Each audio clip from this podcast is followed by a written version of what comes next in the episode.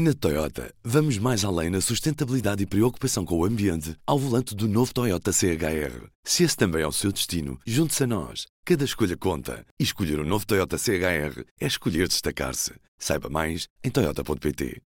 Ora viva!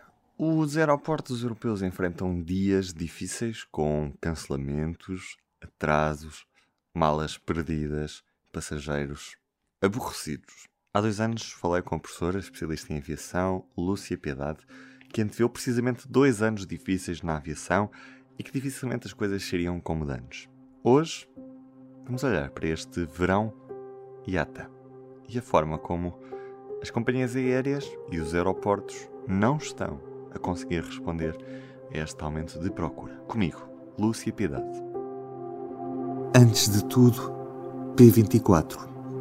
O seu dia Começa aqui, começa aqui. O que é que se está a passar ao certo nos aeroportos europeus e também nos aeroportos nacionais, mas em especial aqui com o aeroporto de Lisboa, que sabemos que tem sido o mais afetado com esta onda de cancelamentos e atrasos nos últimos dias, que tem levado efetivamente a, este caos no, no, no setor da aviação a nível europeu. Como é que chegamos até aqui? Isto começa porque nós não nos preparamos e se nós analisarmos, tivemos dois anos parados com a pandemia. Ninguém pensou que tínhamos esse crescimento repentino. Realmente é o que está a acontecer. A própria IATA só previa a normalização da situação em 2024.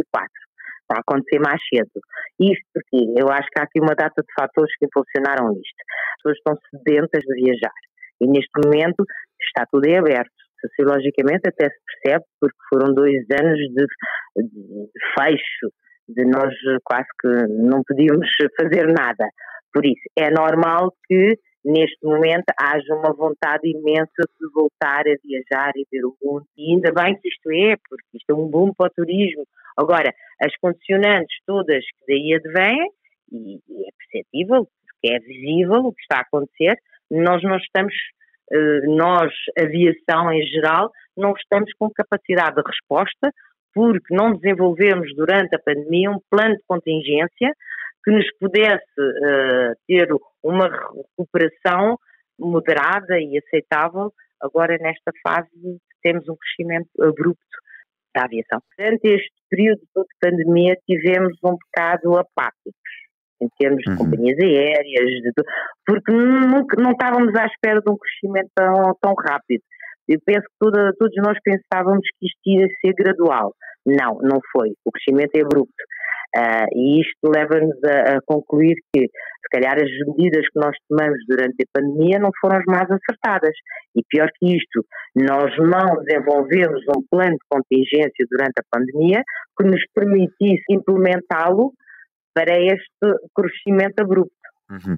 E, e, e, e, isto leva-me, este cenário de, de, extremamente complicado, leva-me a perguntar se ainda estamos a tempo de poder corrigir esta situação a tempo deste verão IATA, uma vez que já estamos em julho e, o pico da época de, de voos é precisamente agora neste, nestes meses, que, neste mês e no, no próximo mês que se aproxima. Em meu ver, eu penso que nada está perdido, que há sempre uma, uma solução, pode não ser a melhor solução, no entanto, eh, é preciso entender que durante a pandemia muitos recursos humanos em aviação foram suspensos, foram, foram mandados embora, como é óbvio, e neste momento fazem falta.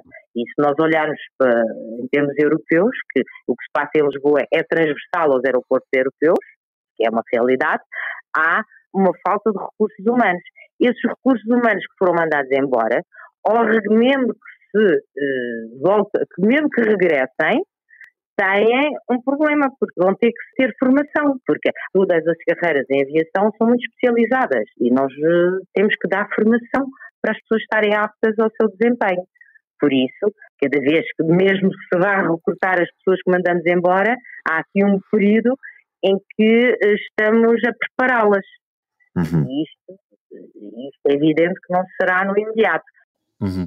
Mas isso leva-me a perguntar se o setor corre efetivamente o risco de começar a perder passageiros. É evidente, e qualquer um de nós, a ver os cenários que tem visto na televisão e nos mídias, especialmente, percebe-se que viajar está a ser uma coisa complexa e não devia ser. Devia ser uma coisa a fluir normalmente. E, e, e, é o que se vê.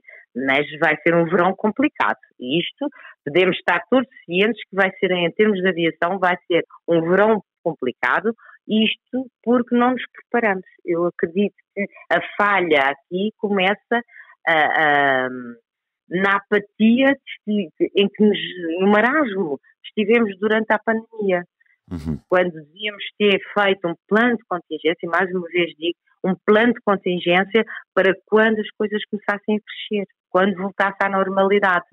Voltando a uma normalidade que não é nada normal, é uma normalidade abrupta em termos de crescimento, é evidente que a afetação ainda é muito maior como é óbvio e está a ver. O setor aéreo tem várias equações, não é só de operadores, é também de, de, de gestores de infraestruturas aeroportuárias e, e, aqui parece que a falha é um pouco mais transversal ao, ao próprio setor dos aeroportos, é, é, também, também vai às próprias companhias aéreas.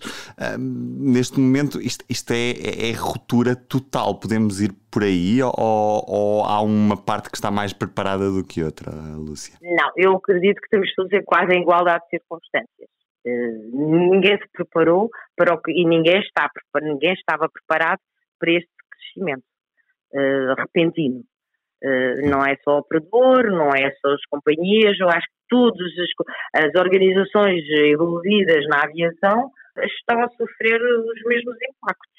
Uhum. Portanto, não tem, não tem gente para trabalhar e, e por consequente, eh, não conseguem dar resposta à, à capacidade e tudo o envolvente da, da aviação, não é?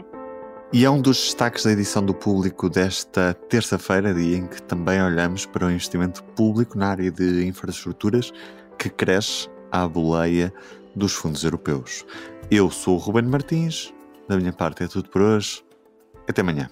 O público fica no ouvido. Na Toyota, vamos mais além na sustentabilidade e preocupação com o ambiente ao volante do novo Toyota CHR. Se esse também é o seu destino, junte-se a nós. Cada escolha conta. E escolher o um novo Toyota CHR é escolher destacar-se. Saiba mais em Toyota.pt.